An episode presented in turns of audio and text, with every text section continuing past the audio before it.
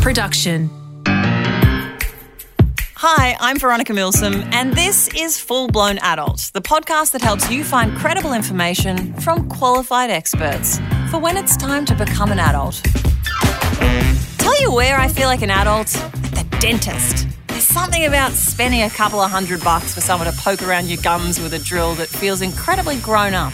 Even though they treat you like children mostly, they put a bib on you, let you play dress ups in their 90s speed dealers, and then think you'll feel validated when they say you have nice teeth.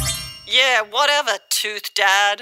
I don't floss my teeth daily just so I can come to the dentist every six months and get your approval. That is not why I do it. In this episode, you'll hear from an expert all about investing money. The sad thing is, the investment world, it's sort of become all razzmatazz and it's intentionally made scary, I think, by the media. But if you just strip it right back, it's pretty, pretty simple. When I was in my 20s, the biggest investment I ever made was into a $400 dress I wore to the Brownlow. I tried to get it for free by telling the woman at the counter I would be wearing it at a televised event, but she didn't care. So I had to shame purchase it by spending all my hard earned hospitality dollars on a red ruffled taffeta number I'd never wear again.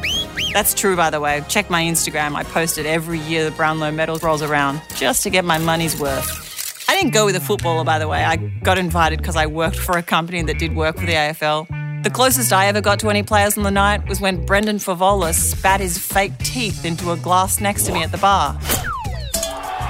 Apparently, it's his best trick which I thought was unimpressive until I realised I didn't have a better one.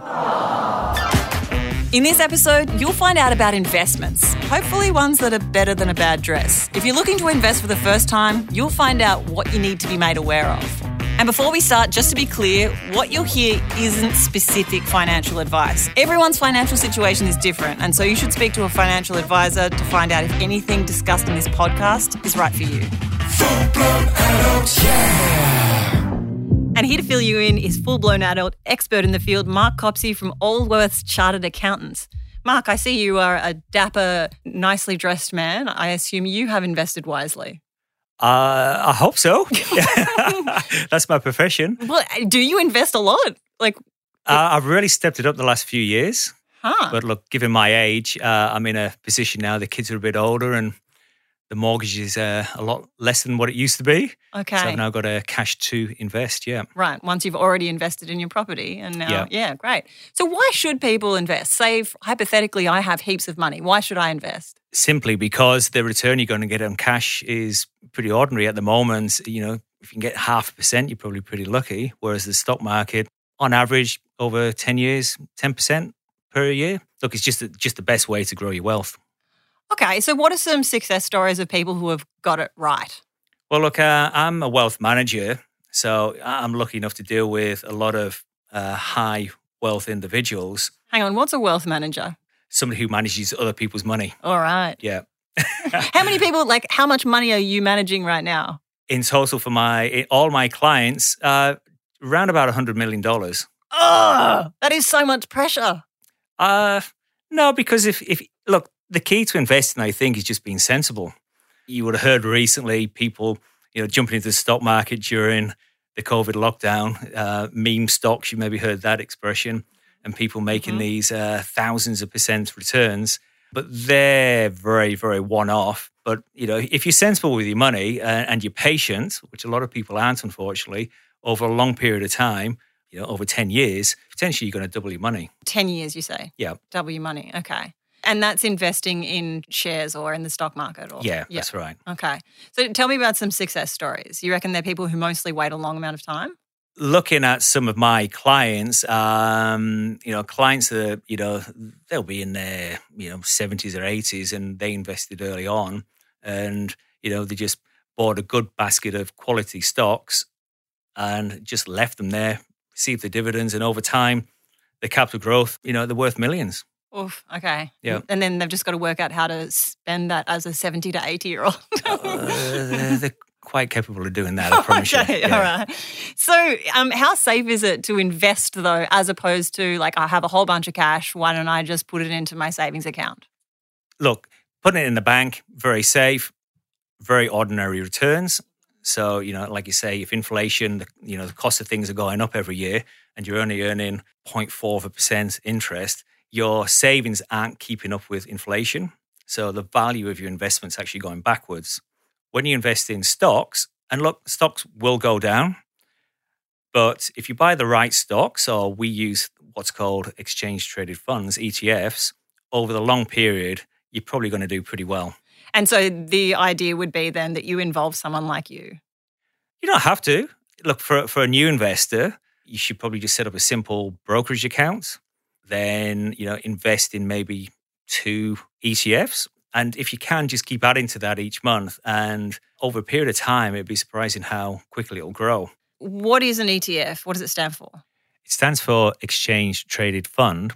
So when they first came out, you know, on the stock market, there's you know hundreds of companies listed. Yeah. For you to go and buy all of those companies individually take a long time and require a lot of money. So what an ETF does, it bundles everyone's funds together and then it then goes and buys all the stocks on that exchange in the same weighting that they are listed on the stock exchange. So at the top you've got things like BHP and Commonwealth Bank and those type of things. Mm-hmm. So with one trade, you can buy the entire market. Okay. How much money do I need to get a basket of stocks? Oh, you can start with two hundred dollars. Oh. Um, the brokerage would probably be around, you know, seven to ten dollars. Okay. And then just start from there. So should I start now or am I better off waiting until I have way more than two hundred dollars? It depends on your circumstances. I mean, if you have a mortgage, maybe paying down the mortgage is a good idea. Okay. Do you have surplus cash to start with? I mean, you've still got to live. Yeah. So really investing comes when you have got that surplus cash. You can lock it away. You know, if you're going to invest in stocks or ETFs, you're looking at a seven to 10 year horizon because the market will fluctuate. I mean, we're going through a boom time now. But if you go back to February 20 when the um, pandemic started, the stock market fell by 30% in a matter of days. Now, if you need your money at that time, you know your your investments have been uh, decimated, and it could take a long time to recover. But generally, over seven years, you can afford to go through those uh, peaks and troughs. Okay. Yeah. What should and shouldn't I invest in as far as like shares or crypto or property? Look, I invest in shares and ETFs. I did make my first crypto investments in April. Oh, okay. How's it going? Uh, as of today, very good. I'm up 67%. I bought a combination of Bitcoin and Ethereum. Oh, they're the yeah. two big ones, aren't they? They're the two big ones, yeah. Eh, this is sound really boring, but I spent an entire weekend, a long weekend. It was pouring down with rain, and just educated myself on crypto, blockchain, and made a what I think was an informed decision. But you know, in that uh, period since April, I've been down 30% as well. Okay. So, you know, it's pretty volatile. Are you going to pull out now? Like if you did, how much no, would you? I, will keep it and okay. see what happens. Okay, so on that weekend away, what are you doing to educate yourself? Where do you look on the internet or? Yeah, the internet's a wonderful thing, isn't it? I just went onto YouTube and Googled blockchain, cryptocurrency, and basically watched as many uh, YouTube videos that I could. I mean, there was a guy there, um, he'd actually recorded his MBA lecture on crypto. It's very dry stuff, mm. but I was interested in it. And before I invested, I wanted to understand, you know, what it was I was investing in. You know, you just type in um, guide to crypto or guide to Bitcoin and there's some pretty uh, simple videos to sort of get your head around what it is you're investing in. Mm-hmm. With crypto, I think what you need to do is understand what the technology is and, and its potential, as opposed to you know, is it going to be a huge investment? Because once you understand what the technology is and the applications, for example, with Ethereum, I think Ethereum has got a good future ahead of it. Bitcoin, I'm a bit on the fence with Bitcoin. It could either be huge or it could just come crashing down to, to nothing. Why do you think that about Ethereum? It's not so much a currency, it's the applications, it's technology that you sign contracts with. It's unbreakable. So if you and I have a contract between each other uh, and we sign it on a piece of paper and you know, the piece of paper gets lost, the contract exists. You know, when it's done on blockchain technology, there's a permanent record of it there and it can't be disputed. You know, in certain countries that could be quite huge. Okay. And, you know, a lot of people are now using the Ethereum platform. Personally, I think that's going to, uh, you know, that'll just grow and grow. Bitcoin, you know, some countries are now starting to use it as a currency. Mm. And if that gains more traction, then yes, you know, it could be huge. But as I say, there's hundreds and hundreds of other crypto coins out there. And what if one of them has better technology, it's easy to use than Bitcoin? Maybe it will come out on top. Hmm. So that's why I'm a little bit on the fence with Bitcoin. So there are a bunch of terms that I've heard sort of bandied around. One of them you've already said, ETFs. But can I throw a couple more at you and you can sort of say what they are and if I should invest in them? Sure. NFTs. All right. Non fungible tokens. I actually wrote about this quite recently. If you uh, wanted to go to my LinkedIn Good page, plug. Yeah. Uh, there was a guy, I think his name was Beeple.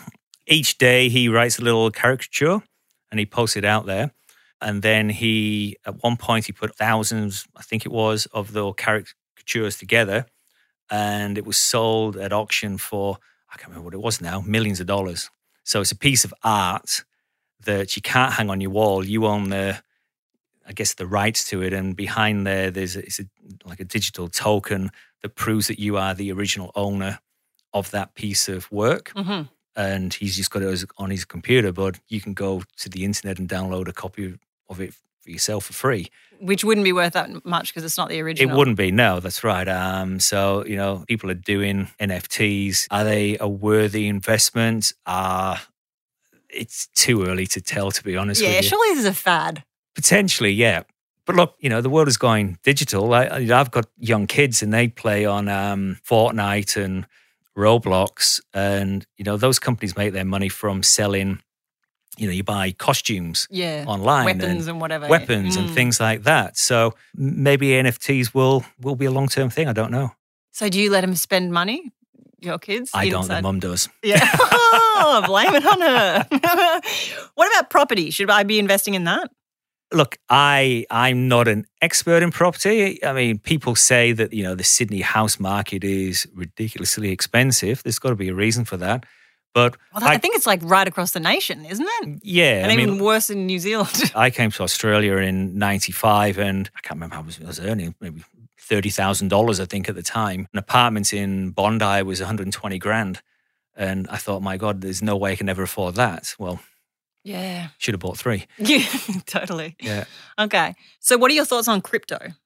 Look, only if you can afford to lose it. Super high risk. It's such a new technology. I don't fully understand why the thousands of these different cryptocurrencies. Yeah, I try to take educated risks, but it's only what I can afford to lose. So, what were your early mistakes when you were starting to invest? trying to stock pick in a nutshell i you know subscribed to the different research houses. They had their recommendations. I followed them. I just wasn't getting anywhere. You know every stock i chose seemed to go the wrong way. You don't tell your clients that now. uh, no this this was before we started doing the wealth management. This this was my own my own personal investment Yeah.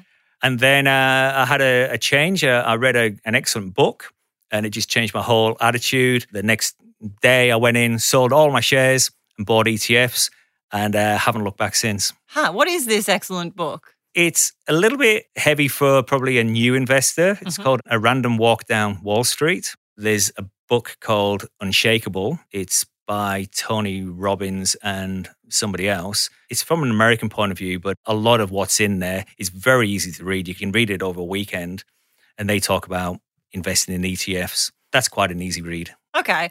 So, apart from like uh, reading Tony Robbins over a weekend, how much effort would I be putting into learning about it on my own? If you just want to be a passive investor, and that means buying ETFs, probably not a lot. Choose some of the larger ones like Vanguard, uh, iShares, Beta Shares. Buy a broad index. So basically, you're buying the entire Australian share market or the entire US market and just build your portfolio up that way and just be consistent. That, that's the key. It's being consistent. The best time to buy is when the market goes down because you're going to get companies cheap. You know, the reason why we started our wealth management business was after the uh, GFC, and clients were just selling out of their shares. They panicked, and it was the worst possible thing they could do because they've lost that money forever. Yeah. Uh, whereas, you know, if somebody had been holding their hands at the time and just said, "Look, hang in there. It's bad, but it will get better." And if they if they'd done that, I mean, look, since the GFC, the market has just gone flying through the roof. Yeah. Well, I mean, because it couldn't get worse at that point. So, Correct. yeah. yeah. But the same, same. You know, February twenty, like I say, the market went down thirty percent. If you were smart, and we did have some clients that did it, they had a lot of cash. uh, and they bought in when the market was down 30%. And, you know, they're laughing. But why would they jump ship if you know that that was the lowest point? Is it because you think that banks are going to all go down and no one's going to be able to It's take their money out? it's human psychology. You know, when things things are bad, your immediate thing is get out. Yeah. and it's it's the worst thing you can do investing and and it's tough you know you gotta you gotta have a bit of mental resolve and that, i think that's mainly why people pay me because i'm the person that holds the hand and say look okay it's bad but it will get better uh, yeah that's the best advice i can give buy you know if there's a crash if you've got cash buy but don't sell Is it important to know which industries you're investing in? Like whether you should go, you know, tech startups or Silicon Valley, like head that way, or you- should you know which industry you're investing in? what I'm suggesting to the new investor is go the passive route. And what that means is you, you're buying thousands of different companies in all the different sectors. So you don't need to worry about is the tech sector going to go through the roof? You know, is mining going to go through the roof? Then you've got the more direct investor who's actually choosing the individual stocks. And that does require a lot of work. And you've got to put time into it. It's like a full time job, it- right? Pretty much, Yeah. yeah. yeah. I mean, look, if you've heard of Warren Buffett, he's the most famous investor in the world.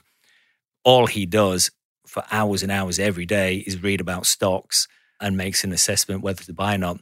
Uh, you and I don't have time to do that. Wouldn't he be fun to sit at a dinner party with, in your opinion? I've seen interviews with him. He's quite a charming guy. He seems pretty serious. Yeah, sure. But uh, yeah, I'd like to meet him. I have a friend who, just as COVID hit, he was like, "Oh, I'm going to quickly invest in a whole bunch of um, like hygiene related companies and hand sanitizer companies and Yep. stuff." Is that something you recommend? Like watching patterns and what's going on in the Yeah, I news? mean, look, if you're if if you got the time in that way inclined, I mean, look, I wish I'd bought a Zoom yeah. You know, when the pandemic was uh, was happening, I own them now, but it's probably too late. Oh, really? Um, so yeah, being able to sort of look at what's happening in the world and going, okay, that may have effect on you know toilet paper and hand sanitizers and things like that. Yeah, and you you get them at the right time. But remember, there's lots of other people doing that at the same time, so exactly. you got to you got to be quick. Sure. What apps would you recommend that people use, or would you at all? Like apps that help you along the way, Raise, you know, ones like that. Look, they're possibly a good starting point. I don't think you're going to get terribly rich from them. You know, Raise, from what I can gather, have this facility when you buy something, it rounds it up to the nearest dollar and puts that into your investments. They've got a, a monthly fee, and the fee's quite expensive if you've got a really small amount to invest. So, with, with those apps, just check the fees out. Because if you're buying something, all right, it might cost you $7 to buy an ETF, but you're never going to sell it. So it's a one off $7 cost. Whereas these other apps have monthly fees. But is there an age limit? Like, could a 12 year old start investing? We have clients that have set up share portfolios for their kids, and it's you know it's in their in the parent's name. Have you invested for your kids? Uh, yes. So again, th- this comes down to being consistent and being it for, for the long haul. I have a uh, well, I've got two kids, uh, twelve and ten. Just after the twelve-year-old was born, I set up a, a bank account for him, and at the time, the account was paying ten percent interest. So I just consistently put in, I think it was two hundred or two hundred fifty dollars a month, and the interest just built up on that. And you know, after a few years, it was sort of fifteen grand in there. Wow. And so then good. I flicked it over into a share trading account and kept that regular investments going. And just, you know, every time there was $500 spare cash, I just bought a new ETF. It's a pretty aggressive portfolio because they're only young and, the, you know, it's going to be a long time before they get their hands on it. Yeah. Um, oh, is it? When, you, when do they get to get their hands on it? I haven't decided yet. Oh, you've got the keys to the kingdom. yeah. Not when they're 18, Uh, uh, probably not. No, the twelve-year-old was asking me about it the other day, and I'd sort of taken my eye off it, and I said, "Oh, yeah, it's maybe worth thirty thousand dollars." And I went and had a look at it; it was worth sixty thousand. though. Oh, how Uh, good. so yeah, the, the the two of them got thirty thousand dollars each. So, but it's just being consistent over a period of time and not worrying when the share market crashed. Just keep on investing every month. yeah. And forget about it. And then just look back and go, oh, it's still there. Oh, gosh, it's gone up. Yay. And it's been a good way to, because he was interested, it's been a good way to start educating him on finance. So he doesn't understand the mechanics, but I can say, look, you've got a part ownership in Apple and Google and Facebook and Roblox and all the things that he, you know, he sort of understands.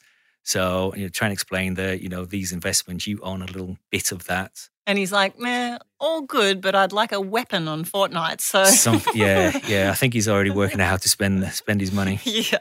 So I've heard of cheap trades or free trades, but how does this compare to an expensive broker, for example? There's nothing for free. Okay. There's there's always a catch.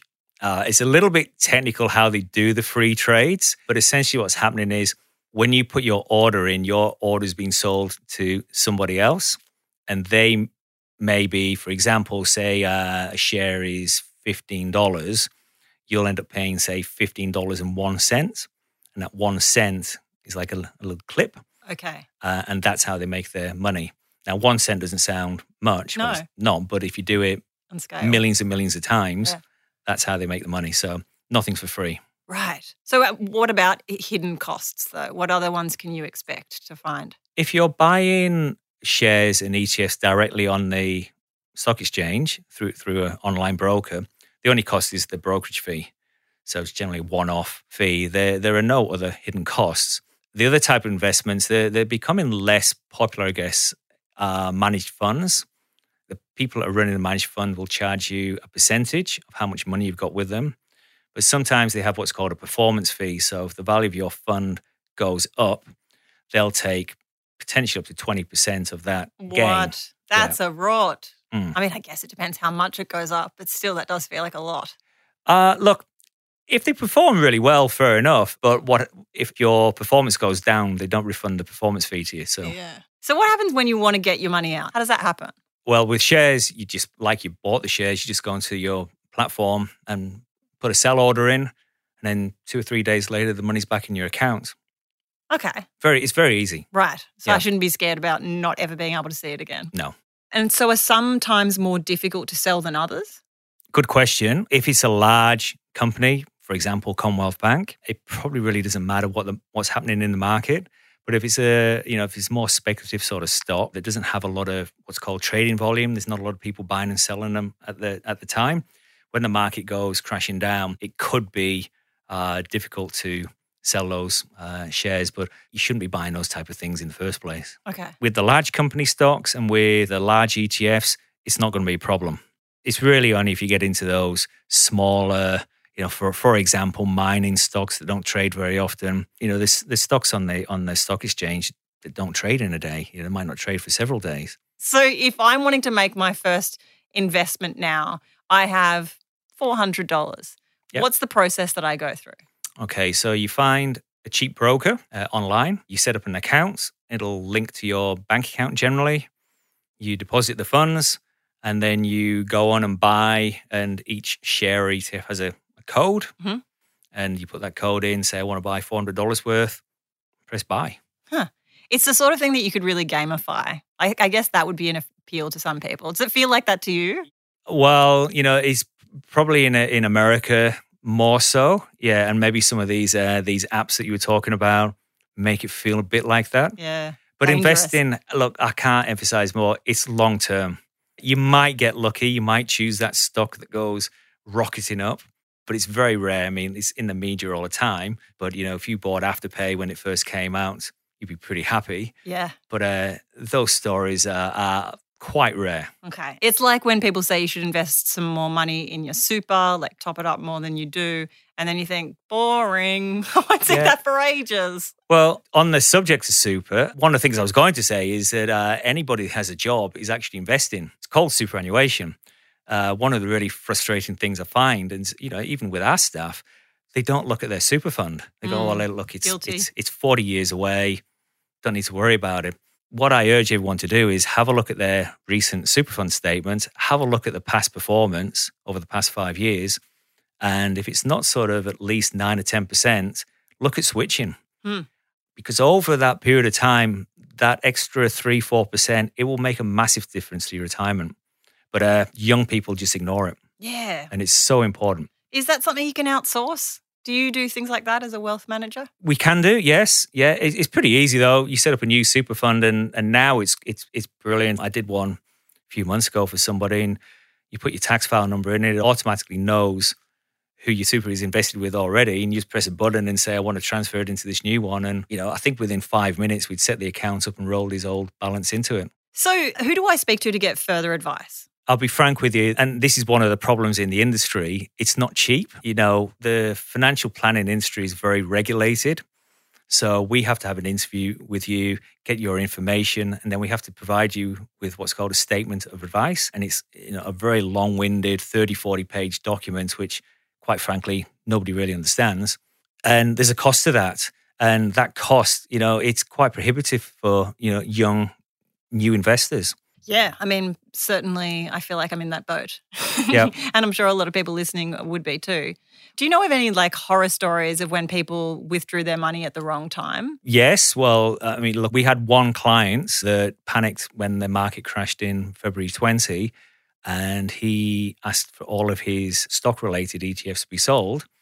And the thing was, unbelievably, within a couple of months, the market rebounded and it shot off again. He's bought back in, but you know he sold low and bought high. So Oh man. that was one uh, one person I couldn't convince the, to hang in there. Like how much money would he have lost out on? Probably eighty thousand. Yeah, okay. Yep. Hmm. I mean, that's uh, not necessarily as bad as like just selling your house at the wrong time, which is, I saw, we sold an apartment, my partner and I, at exactly the wrong time in the market recently, which Mm. was a joy to think back on now, going, oh, it would be worth so much more. Yeah. But also because the property market is so crazy now. But look, it could yeah, it could easily go the other way. I yes, mean, exactly. You never know. I, uh, I I certainly didn't predict the market correcting as quickly as it did. yeah. We were we were set up, you know, for something to happen. We obviously we didn't see the COVID nineteen hitting. No. The market was overheated, so we started reducing our exposure with the plan that if there was a crash, we'd buy back in. But uh, we weren't quick enough. The market recovered so quick, we got caught standing in in a few cases. Wow. You have a very tricky and um, frankly, it sounds stressful. You don't seem stressed, um, but it sounds like a stressful line of work. No, it's not because we're sensible. We- you know, we're, we you don't you don't take risks. You know, we we never. I have this philosophy: if I wouldn't invest in it, or if I wouldn't put my mum's money into it, why would I put my clients' money into it? You know, we have the what's called a a balanced portfolio. So it's a mixture of high risk or riskier things like stocks, but there's also what's called bond funds, fixed income, which are you know they sort of tick along. Um, they don't go up or down too much. So if you have that balance, when the market does go down, your portfolio isn't as damaged as you know if it was 100% shares, for example. But do you ever have clients who say, here's 200 grand, I want you to put it in something risky? Yeah. How often does that work out? You really Yeah, need it on it- paper. you said put it in something risky. Yeah, look, you've got you've got to assess their situation. I mean, if all he had was 200 grand and nothing else, I'd probably be saying no, yeah. uh, not a good idea. Mm. But you know, we've got clients that you know they're lucky; they've got many, many millions of dollars, and you know, to them it's play money. So 200 grand into something a bit specky, it's not going to hurt them, basically. It does feel like with a lot of tech startups, people just whack like 10 grand in a hundred of them and see what works out. It feels like a strategy that. Yeah, well, that's the space I've just started playing in the uh, the startup world. It's very different from you know the traditional investing that I'm used to, uh, and you're really betting on the founder and the idea. And you know, I've only started investing, but they say you know you've got to invest in at least ten startups, and one of them may come off. Oof. So it's super high risk, Yeah. uh, potentially high payback. But again, I'd only do that if you can afford to lose it. The sad thing is, the investment world, it's sort of become all razzmatazz and it's intentionally made scary, I think, by the media. Uh, you know, you watch certain shows and there's people there ranting and raving about stock prices going up, and then the next day they're saying it's going to go down. And but if you just strip it right back, it's pretty pretty simple. If you're just sensible, you know, if you wanted to start out, I'd just highly recommend buy a few ETFs and just keep adding to them. Mm. Well, you've already invested in crypto and it's going very well right now. And in fact, we're going to go for a drink after this and you're buying. So it's, it's on you. I'm Mark Copsey from Allworths Chartered Accountants. Thank you so much for joining me and helping me in my journey to becoming a full blown adult. Absolute pleasure. Thank you. Oh man, I kind of wish Mark was my dad. Mostly so he could have invested in a sweet nest egg for me to fall back on. But I feel like I got some good takeaway ideas anyway. Like mostly invest money you won't need to see for 40 years. And when you do, it'll be like gifting yourself a delightful surprise present. a hidden bounty that's been quietly getting better over time. Like when you find a very old Smartie at the bottom of your handbag and it tastes even more delicious. Note to self plant multiple Smarties in my bag to be excited by in the future. Full blown adult, yeah. Coming up on the next episode of Full Blown Adult, how do you deal with a crappy boss? The more evidence you have to support your version of events, the better. And a diary note of things that have happened at the time that they're happening is very powerful evidence. That's expert lawyer Carly Stebbing. Next week on Full Blown Adult. Listener.